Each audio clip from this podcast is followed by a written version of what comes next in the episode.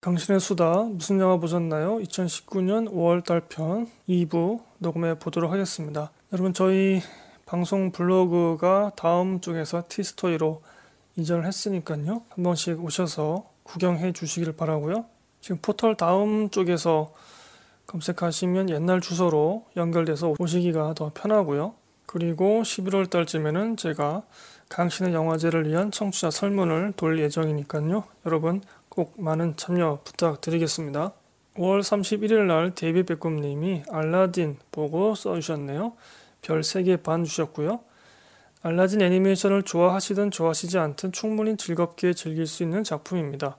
볼거리, 들을거리, 노래가 충분하고 배우들 연기도 어색하지 않습니다. 윌 스미스는 지니 역할에 딱이더군요. 실사 영화를 보신 거죠? 원작 애니메이션과 비교 대조해가며 보아도 재미납니다. 대부분 원작 그대로 충실히 구현해내는데 후반부에 약간 각성을 했더군요. 저는 최대한 똑같이 나타내려고 한 전반부, 중반부가 더 좋았습니다. 저 알라딘 애니메이션 비디오 테이프로 보고 또 보고 좋아하는 작품입니다. 어렸을 때부터요. 아무래도 실사화에는 여러 가지 제약이 있어 한계가 있다 보니까 원작만큼의 느낌은 안 나지만 실사화 버전으로서는 최선인 것 같더라고요. 참 잘했습니다. 4DX나 스크린X 상영관에서 한 번 더 보고 싶네요. 어, 가이 리치 감독이 연출을 맡았더군요. 엔딩 크레딧에 가이 리치 뜨길래 저거 내가 아는 그 가이 리치 감독이야? 싶었네요. 가이 리치와 디즈니의 collaboration이라니 신선했습니다. 가이 리치는 역시 잘해요. 재밌게 잘 팔리게 잘 만듭니다. 아쉬웠던 점 가족애 보여주기와 관람 등급 전체 관람가 맞추기에 강박이 있는 디즈니는 이번에도 그 강박을 성공적으로 지켜냅니다. 더 잘할 수 있으면서 저 두 가지에 발목이 잡혀서 보는 이가 살짝씩 고개를 갸웃거리게 만드는 캐릭터들의 심리 변화와 이야기 흐름, 팬심으로 덮었습니다. 저는 크커 이렇게 써주셨고요. 이어서 기생충을 보고 써주셨습니다. 요거는 우리 청취자분들의 비교 감상을 해보죠. 먼저 데뷔 백고님이 별 4개를 주신 기생충 개봉날 달려가서 보았습니다. 저녁 시간대에 보았는데 거의 만석이더군요. 이것이 깐느의 힘인가 봅니다. 작년, 재작년 황금 종려상 수상작인 어느 가족 그리고 더 스퀘어 둘을 잘 버무려 놓은 데다가 이야기도 더 흥미진진합니다. 일단 어느 가족보다는 확실히 좋습니다. 보십시오. 블랙 코미디 장르는 항상 옳죠. 흐흐. 제 취향인 더 스퀘어가 더 부합했지만 기생충이 극화가 더 잘 되어 있고 말하고자 하는 말을 쉽게 풀어 놓아서 좀 더 다양한 층의 관객들이 즐기고 느끼고 각성하고 슬퍼하고 안타까워할 수 있는 작품입니다. 아 제가 더 스퀘어는 점수를 기생충보다 더 많이 줬던 것 같은데 뭔가 좀 더 엘리트 지식층을 직설적으로 비판하는 그런 느낌이어서 좀 좋았던 것 같습니다. 더 스퀘어 계속 읽어보죠. 이런 감독님께서 이런 봉준호 감독님께서 옥자를 만드셨다니 점점점 한 가지 아쉬웠던 거는 예고편 보고 반자동적으로 뽑힌 제 견적대로 이야기가 흘러가더군요. 좀 더 센세이셔널한 걸 원했는데 말입니다. 그리고 엔딩 크레딧 올라갈 때 너무 일찍 자리를 뜨지 마시길 봉준호 감독이 작사하고 최우식 배우가 직접 부른 곡 소주 한 잔이 흘러나온답니다. 가사를 유념해서 들어보세요. 노래 톤은 생각보다 밝은 느낌이더군요. 이렇게 써주셨고요. 그리고 6월 3일 날 에너야닉스님이 기생충 써주셨는데 미리 땡겨와서 함께 읽어보죠. 안녕하세요 강신혜님 기생충 감상했습니다. 좋았습니다. 아주 많이 좋았습니다. 말 그대로 가족 희비극입니다. 공생이 불가해서 결국 다시 기생으로밖에 살아갈 수 없고 그나마 밝은 미래에 대해 꿈꾸는 것 자체도 사치인 현실 N차 관람 예정이라 이후 상세하게 적어보겠습니다. 아직은 생각이 덜 정리되고 이것저것 생각이 많아서요. 이렇게 써주셨고 6월 11일 날 저도 썼는데요. 마찬가지로 땡겨서 함께 읽어보죠. 기생충 감상 당황스럽네요. 재미없게 봤습니다. 잊지 않기 위해 짧게나마 이곳에 먼저 남깁니다. 봉준호 감독이 새로운 세계로 아예 들어가 버렸네요. 더 비정해졌습니다. 많이 힘들었나 봅니다. 네, 아 근데 아까 제가 일부에서도 말씀드렸지만 나중에 다시 보니까 재밌더라고요 영화 계속 읽어보죠 사건 하나를 깊게 파고들며 캐릭터와 이야기가 발전하는 양상을 버리고 사건을 아예 배경처럼 툭 던져 놓은 뒤에 캐릭터의 변화만으로 주제를 전달하려고 합니다.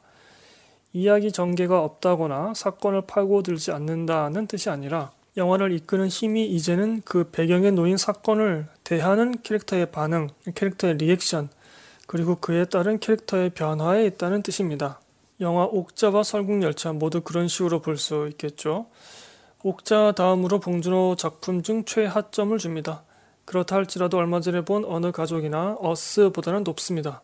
주제의식을 설파하는 혹은 파악하는 세계관이 설국열차에서 가장 넓게 설정된 뒤에 옥자에서 좁혀지더니 기생충에서 더더욱 집이라는 공간으로 좁혀졌습니다. 그러나 주제 자체는 여전히 현 세계 자체를 넓게 아우르는 면이 있기 때문에 전 세계 사람이 동의하며 볼 지점이 있는 거죠.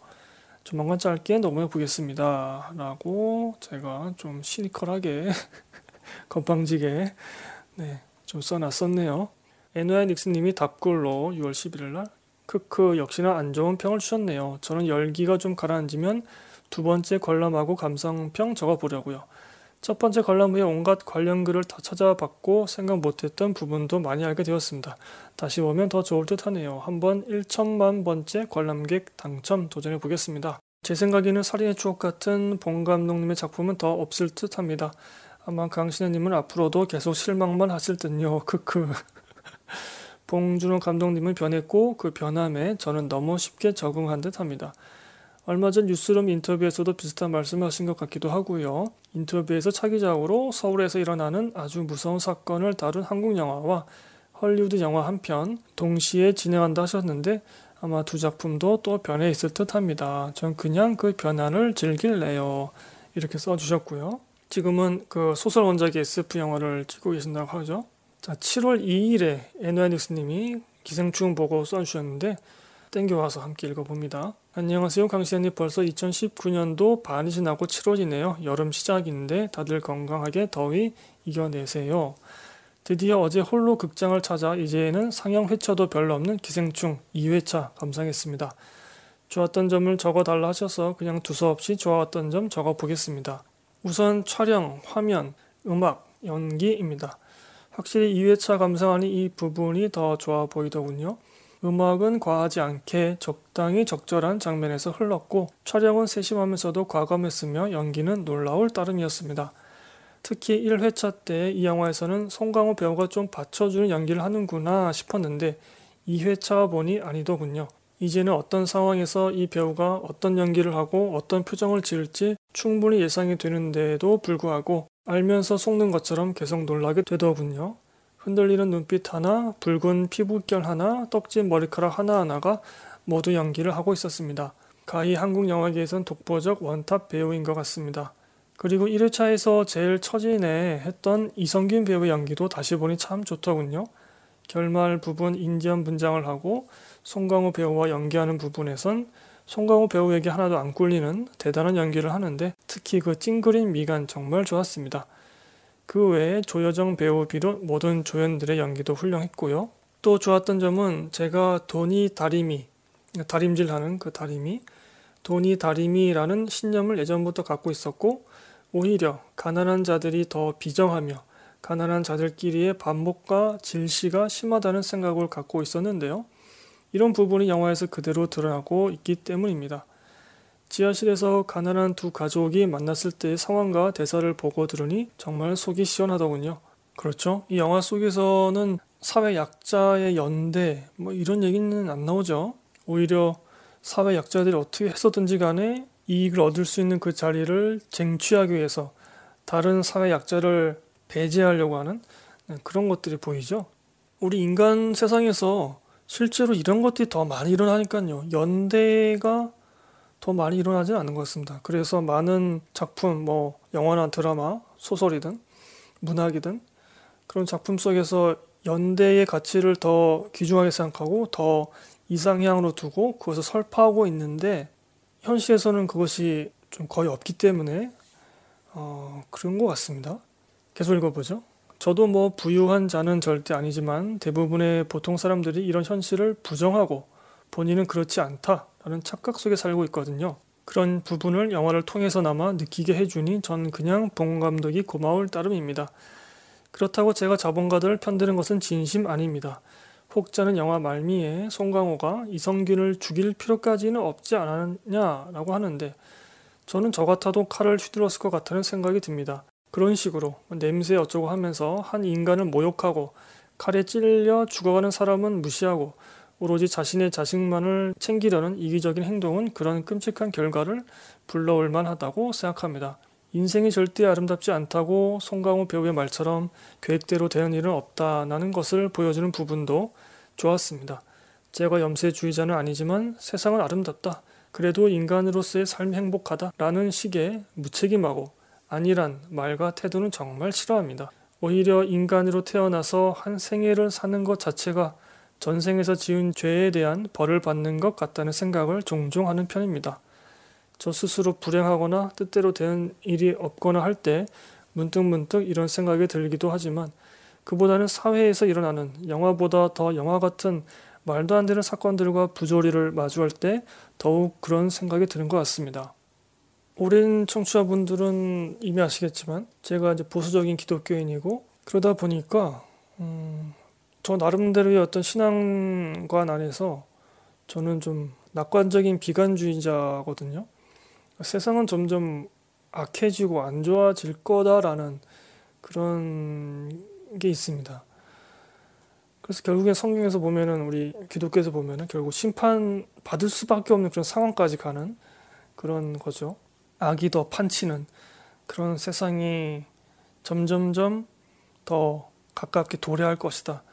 뭐 그런 생각을 하면서 저도 살고 있긴 한데 그래도 그것을 미리 알고 있기 때문에 거기에 휩쓸리지 않으려 노력하고 내가 사랑하는 사람들, 나를 사랑하는 사람들이 거기에 피해받지 않기 위해서 함께 노력해야 한다 이런 생각을 갖고 있는 거죠. 그것이 제 신앙관 안에서의 어떤 뭐 세계관이기도 한데 그런 면에서 보면은 어, 지금 애누아닉스님의 이 말씀에 저도 동감이 됩니다. 계속 읽어보죠. 그리고 이런 문제는 현대 자본주의 사회에서 대부분 물질과 깊게 연관되어 있고 또 물질로 대부분 해소가 가능합니다.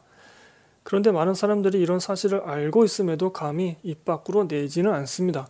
마치 그런 말을 내뱉으면 부도덕하고 물질 만능주의에 찌든 사람으로 치부될 것을 두려워하면서요. 하지만 영화는 이런 부분을 아예 대놓고 말하고 있으니 제가 안 좋아할 수가 없었습니다.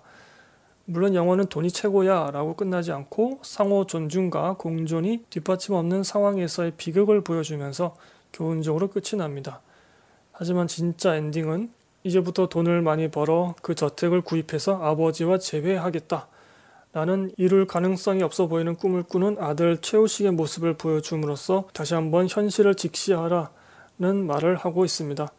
그리고 엔딩 크레딧에서 흘러나오는 소주 한 잔 노래 우리네 힘없는 인생이 소주 한 잔 하는 것 말고 달리 뭐 할 게 있겠습니까? 마지막까지 계속 펀치를 날리는 봉 감독님입니다.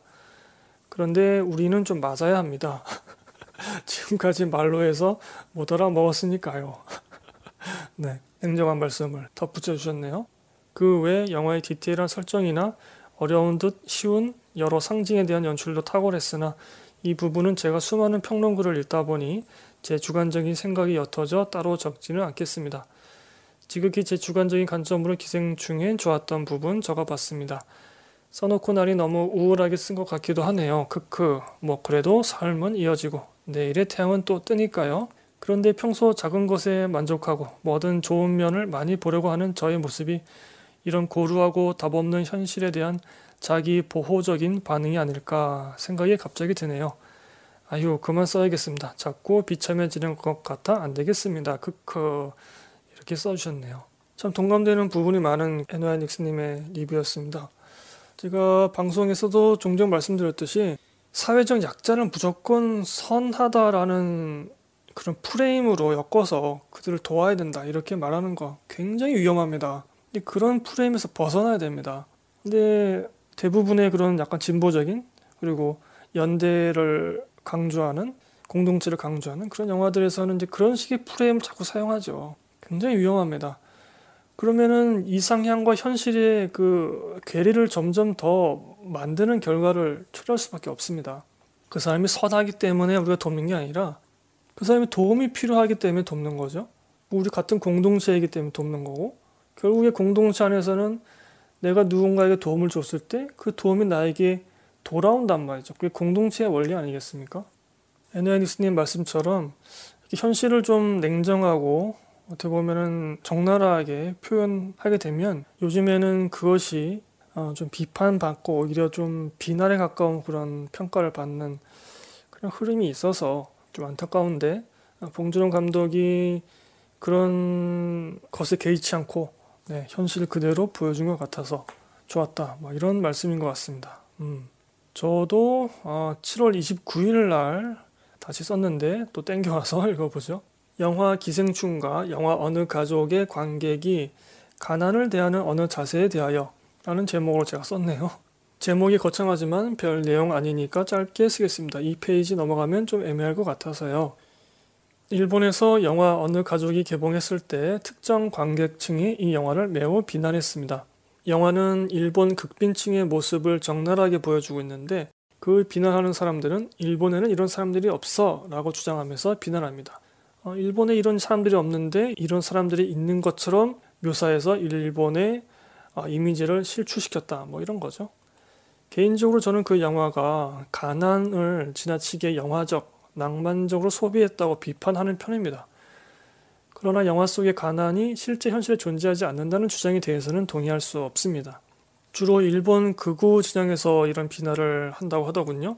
그런 정치 구별을 하지 않더라도 내가 사랑하는 존재가 타인을 힘들게 하고 있다는 걸 인정하는 것은 힘들기 마련이죠. 즉 현실의 가난을 적나라하게 보여줌으로써 이들이 품고 있는 이상향, 대일본을 이 영화가 뭉개버리고 있는 겁니다. 그래서 비판하는 거고 영화 기생충도 저는 비판하고 있는 편이죠. 봉준호 감독의 전작에서 제가 좋아했던 특징들이 완벽히 사라졌다고 보기 때문입니다. 그러나 기생충이 빈곤층 혐오를 조장하고 일반인들을 불쾌하게 만든다라는 비난에는 정말 동의하기 어렵습니다. 저는 그 비난을 비판합니다. 기생충은 빈곤층이 부자에게 사기 범죄를 저지르는 이야기를 담고 있죠. 그 결말도 파국을 맞고요. 즉 가난에 처한 자들이 악행을 저지르고 그 악행의 심판을 영화적으로 구현합니다. 이에 대해서 진보층 일부가 매우 불쾌하다는 반응을 보였습니다. 여러 그럴싸한 이유를 대고 있지만 결론은 영화는 그들 빈곤층을 그렇게 다루어서는 안 된다라는 거죠. 프로파간다, 즉 정치적 선전을 요구하고 있는 셈입니다.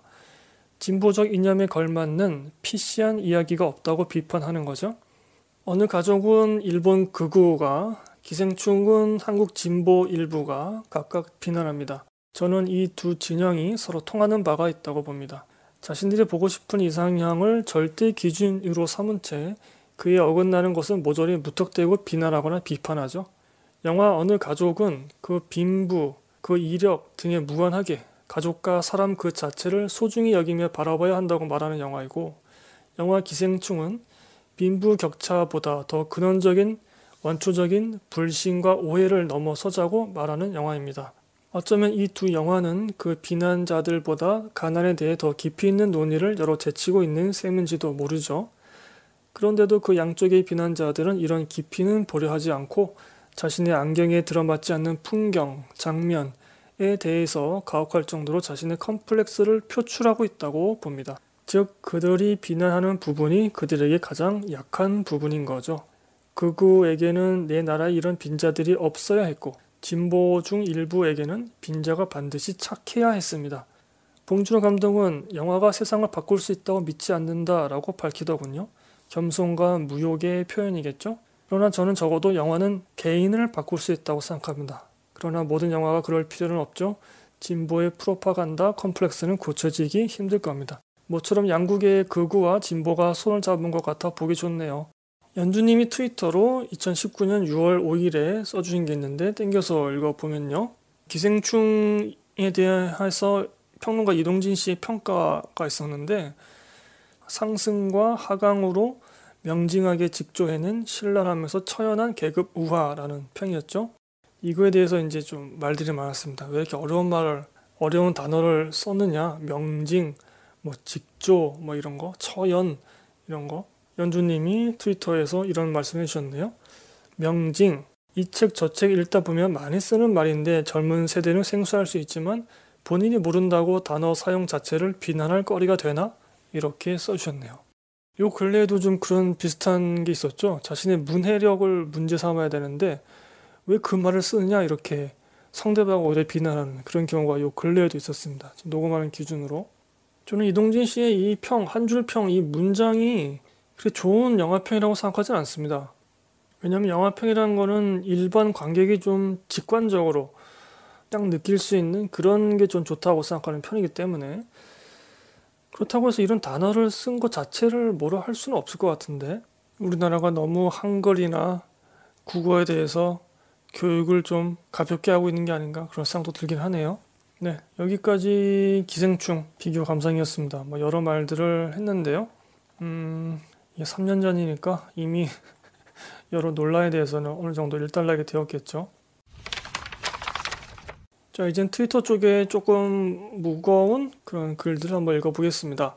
5월 12일 날 박금학 님이 드라마만 봐도 알 수 있는 게 한국처럼 가족 비중이 높은 드라마는 찾기 힘들다. 미니 시리즈에서 나오는 가족 비중이 중국, 일본의 가족국에서 나오는 비중보다 더 높다. 스릴러, 멜로, 장르 불문하고 모든 문제의 시작과 끝이 가족인 K-드라마. 그런데 이거는 드라마 제작자의 문제라기보다는 역시 한국에서 가족이라는 의미가 어쩌면 생각했던 것 이상의 거대한 의미가 있는 게 아닌가 싶다. 어찌 보면 로맨스 과잉도 가족이라는 시스템과 연결되어 있다는 것이기도 하고 또 이동진 평론가 관련해서 먼저 5월 24일 날 박흠학 님이 이동진이 정치적인 관점을 배제하겠다고 하는 것도 어찌 보면 정치적인 입장을 드러낸 것이라고 본다. 대부분의 사람들이 그래서 더 지지한 것도 있고 그래서 이동진의 비평을 비평하자면 그래서 우파적이다 라는 건 아닌 것 같고 현실감이 없다는 것이다. 글 안에서는 논리가 있고 뚜렷한 주장이 있지만 글 밖에서는 공허한 울림처럼 느껴진다. 네, 이렇게 비판을 해주셨네요. 이동진 씨가 그런 말을 했나 봅니다. 정치적인 관점을 배제하고 뭐 평을 쓰겠다 뭐 이런 식으로. 제네케 님도 트친이신데 5월 24일 날 이런 글을 써주셨네요. 의미가 있는 글 같아서 퍼와서 읽어보도록 하겠습니다. 비평 이론 관점에서 영화의 소위 정치성이란 텍스트 외적 요소와 텍스트가 가지는 상동성 따위의 관계에 대한 비평이 될 것인데 텍스트는 내적 요소와 외적 요소 둘로 나뉘고 이 중 하나만 취사 선택해 비평한다는 건 비평 스펙트럼이 좁다는 얘기이자 총체적 비평이라 보기 어렵다는 것이다. 비평가가 총체적 비평만 해야 할 이유는 없고 이런 메타 텍스트의 독자가 총체적 비평만을 요구할 이유도 없지만 소위 대한민국 대표 비평가가 비평의 비정치성을 지향한다는 건 그야말로 개탄할 일임에는 분명하다. 그리고 그 비평가가 최근 10년 사이에 급부상한 것도 미심쩍고 2000년대 후반에 제일 핫한 평론가는 정치성의 극단을 찍던 허모 씨 아니었나? 유지나 씨나 황진미 씨 같은 페미니스트 비평가들도 핫했는데 텍스트 분석 비평, 소위 기본 비평이나 하던 빨간 안경 아저씨가 급부상한 건 언론의 정치 권력 눈치 보기 결과였다고 생각한다. 서울대 졸업, 조선일보 출신 이런 사람이 비평하면 다른 것처럼 들리는 착시 효과 플러스 보수 정권 아래 정치성 제거에 혈안이 됐던 미디어 기업들의 비정치적 행보의 결합. 물론 그것만 있지는 않았겠죠. 이미 대세가 유튜브로 대표되는 1인 미디어와 SNS의 독자 비평들로 넘어왔죠. 영화 평론가 한둘이 뭐라 한 것보다 페이스북에서 각 분야 전문가들이 평론한 비평들이 훨씬 핫합니다. 트위터는 말할 것도 없고요. 캡틴 마블만 보더라도 전문 비평가들 평론이 어떻든 아무도 신경 쓰지 않았을 정도이니 20대의 탈정치 경향은 저는 다르게 생각하는데 이들의 정치성을 기존의 좌파 우파 개념으로 나눌 수 없기 때문에 탈정치라고 생각하는 거지 실제로 이들은 지극히 정치적으로 움직입니다. 본인의 이득을 보호할 사회적 정의를 위해서 말이죠. 이들은 영화의 선택에 있어서도 이러한 정치성을 투영합니다. 이를테면 BL 문화가 불한당 신드롬을 만들었고 이 문화적 현상 근간에 2030 여성의 젠더 이슈가 자리 잡고 있죠. 그래서 이 젠더 이슈가 영화계의 여성향 텍스트를 결정하는 주요한 키포인트가 되었다든지 하는 여튼 순수 텍스트 분석 비평이 살아남을 자리는 앞으로는 매우 좁지 않나 싶습니다. 시대적 요구에 따라 잠깐 반짝했을 뿐인 거죠. 우리나라가 미국처럼 영화 관계자가 수백만 단위로 있다면 또 모를까 이렇게 써주셨네요. 이동진 평론가 또는 이동진 평론가가 비정치성을 표방한 것에 대해서 좀 비판을 세게 해주신 것 같습니다. 실제로 요새는 음, 영화 잡지나 전문 영화 평론가들의 그런 비평보다는 앞서 제니케님이 말씀해 주신 것처럼 유튜브 같은 경우 뭐 영화 유튜버 어, 거기서 나오는 어떤 리뷰 영상 평가 이런 것에 더 큰 영향을 좀 받는 것 같고 소셜 미디어 쪽에서 이른바 네임드들 있지 않습니까? 좀 유명한 트위터 하는 분들이라든가 그런 소셜 미디어 쪽에서 스타 그런 분들이 꼭 음, 영화 비평가가 아닐지라도 그분들이 하는 어떤 평가, 리뷰 이런 것에 좀 많은 영향을 받는 것 같습니다. 일반 관객들이. 뭐 시네필들이야 영화 잡지나 전문 비평 이런 것들 찾아보면서 선택에 도움을 받겠지만요. 저도 옛날에는 이동진 평론가에 대해서 뭐 그렇게 좋은 생각이 없었는데요. 요 근래는 좀 생각이 바뀌긴 했습니다. 저도 이제 요 근래에 방송하면서 이동진 평론가 유튜브 영상으로 도움을 많이 받기도 하는데 소위 말해서 좀 담백한 지식 전달 그리고 대중적으로 먹힐 수 있는 그런 매력 이런 것에 있어서는 좀 인정할 여지가 있지 않나 그런 생각이 듭니다. 왜냐하면 또 그런 경우가 있습니다. 평론가이든 비평가이든 아니면 그냥 소셜미디어 쪽에 네임드이든 영화 속에서 어떤 요소들을 자신만의 의도로 취사 선택해서 리뷰를 하는 경우가 있거든요. 어떻게 보면은 이것도 어, 정치적인 행위라고 볼 수 있는데 뭐 우리가 생각하는 그런 정치의 정치는 아니지만 그럴 경우에는 그 사람의 의도 안에서만 우리가 생각을 하게 되고 혹은 그 의도를 반대하는 그런 측면에서만 생각할 수밖에 없게 되는데 그렇지 않고 그 영화 속에 있는 다양한 요소들을 담백하게 쭉 나열해 놓았다면 의도가 담겨 있지 않게 나열되어 있는 것 중에서 우리가 자신만의 논리를 만드는데 쓸 수 있단 말이죠. 그런 면에서는 이동진 평론가가 매력이 있는 대중들에게 그런 평론가라는 생각이 들기도 합니다. 하지만 말씀대로 정치성을 일부러 배제하려고 하는 듯한 그런 평론에 어떤 비평적인 무게가 얼마만큼 담길 수 있을까? 아, 이거에 대해서는 확실히 눈여겨볼 지점이기도 한 것이죠. 네, 2부는 여기서 마쳐야 되겠네요. 분량 조절을 실패해서 이렇게 2부는 너무 짧게 녹음이 되고 말았습니다. 제가 뭐 좀 분량을 때우려고 여러 말들을 좀 하려고 했는데 할 말이 없네요. 아, 그게 있군요. 참. CGV 쪽에서 어, 구독 서비스를 이제 시작을 했는데 한시적이지만 극장 월정액 서비스를 내놓았습니다. 상품은 두 가지고 각각 만 명에게 지금 판매를 하고 있는데요. CGV 어플에서 신청하실 수 있죠. 이건 무슨 말이냐? 넷플릭스 OTT를 보는 것처럼 한 달에 얼마씩 내면서 극장 서비스나 혹은 CGV에서 제공하는 패키지 상품을 쓸 수 있다는 거죠. 월 얼마씩 계속 내면서 이것이 미국에서 그 무비 패스라는 그런 서비스가 있었고 그것이 꽤 흥행을 하다가 그 수익 모델을 잘못 짜는 바람에 파산이 됐습니다. 그 회사가. 근데 올해 9월경에 부활을 했는데 물론 예전과는 다른 그런 좀 축소된 그런 혜택을 주면서 요즘에 영화값이 한국에서도 많이 올랐기 때문에 정가로 그 가격을 주고 보기에는 많이 좀 아깝다라는 그런 분들이 많이 계신 걸로 알고 있습니다. 그래서 한 달에 꾸준하게 얼마씩 내면서 영화도 볼 수 있는 관람권도 얻고 다른 혜택도 얻을 수 있다면 소비자들에게도 나쁘지 않은 선택이 될 수 있는 것이죠. 최소한 영화를 한 달에 한 번 이상은 본다는 전제 하에 말이죠. 일단은 그 상품 구성이 중요하겠고 가격이 또 중요하겠죠.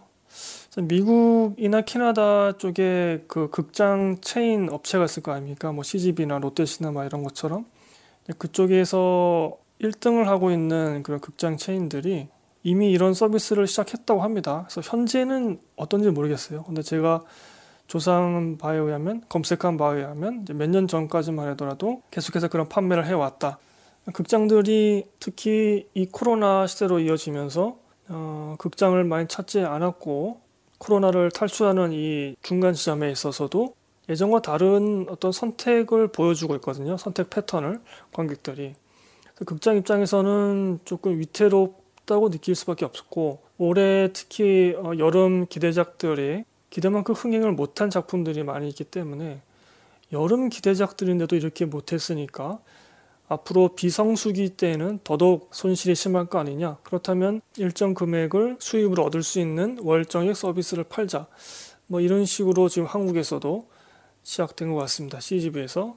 그래서 앞으로 메가박스나 롯데시네마가 이것을 유심히 지켜보겠죠. CGV의 그런 월정액 서비스가 잘 팔리는지 어떤지. 그 이름이 CGV 플러스인데 제가 지금 블로그에 그에 관해서 짧게 정보 전달 위주의 글을 써 넣었거든요. 찾아와서 여러분 읽어 보셔도 되고요. 근데 개인적으로 볼 때는 아직도 가격이 좀 높습니다.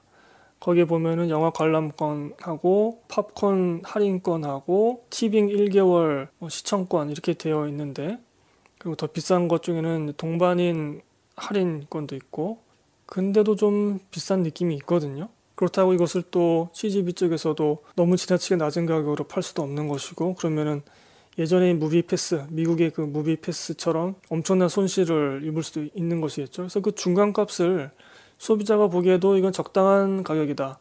업체 쪽에서도 볼 때도 아, 이 정도면 우리가 꾸준한 수입을 얻기에 마지노선이다. 이런 그 중간값을 잘 찾는 것이 참 중요한 것 같고요. 혹시 이 방송 들으시는 분 중에서도 내가 한 달에 한 번 이상 꼭 극장에 가는데 뭐 팝콘이나 이런 것들을 좀 사 먹는다 주로 그런 분들은 이 CGV 플러스 극장 월정의 서비스가 좀 선택을 고려할 만한 옵션이 되지 않을까 이런 생각이기도 합니다. 그래서 여러분들 좀 찾아서 한번 보시면 좋을 것 같고요. 제 생각에는 아직도 좀 비싸긴 합니다. 가격이. 근데 이런 이제 구독 경제, 이제 월정액을 내면서 그 서비스를 계속 달마다 갱신하는, 사용하는 그런 구독 경제에 익숙한 계층이라면 매력을 느낄 수도 있지 않을까. 또 그런 생각도 듭니다. 뭐 자세한 거는 여러분 포털에서 CGV 플러스 혹은 CGV 어플에서 또 검색하시면 될 것 같고 저희 티스토리 새로 이전한 그쪽에서도 제가 글을 썼으니까 읽어보시면 좋을 것 같습니다. 제가 앞으로 티스토리 쪽에 정보 전달 위주에다가 제 생각을 조금 덧붙인 그런 글들을 계속해서 좀 포스팅 하도록 하겠습니다. 많이 찾아와 주시고요. 영화 리뷰 쪽에서도 댓글 남겨주시면 이처럼 제가 모아서 무슨 영화 보셨나요? 라는 코너를 녹음하죠. 저희 방송은 지금 유튜브 그리고 음악 스트리밍 어플이죠. 풀로 네이버의 오디오 클립, 팟빵, 쥐약 등등에 올라가고 있습니다. 그리고 다시 한번 11월 달에 영화 결산 설문을 돌릴 겁니다. 그거 많이 참여해 주셔야만 또 당신의 영화제를 풍성하게 만들 수 있겠죠. 여러분 제발 부탁드립니다. 자, 그럼 전 여기서 방송 마치고요. 다음에는 가능하면 영화를 들고 찾아뵙도록 하겠습니다. 여러분 날씨가 급작스럽게 추워지는데 감기 조심하시고요. 건강하시길 바라겠습니다. 감사합니다, 여러분. 안녕히 계세요.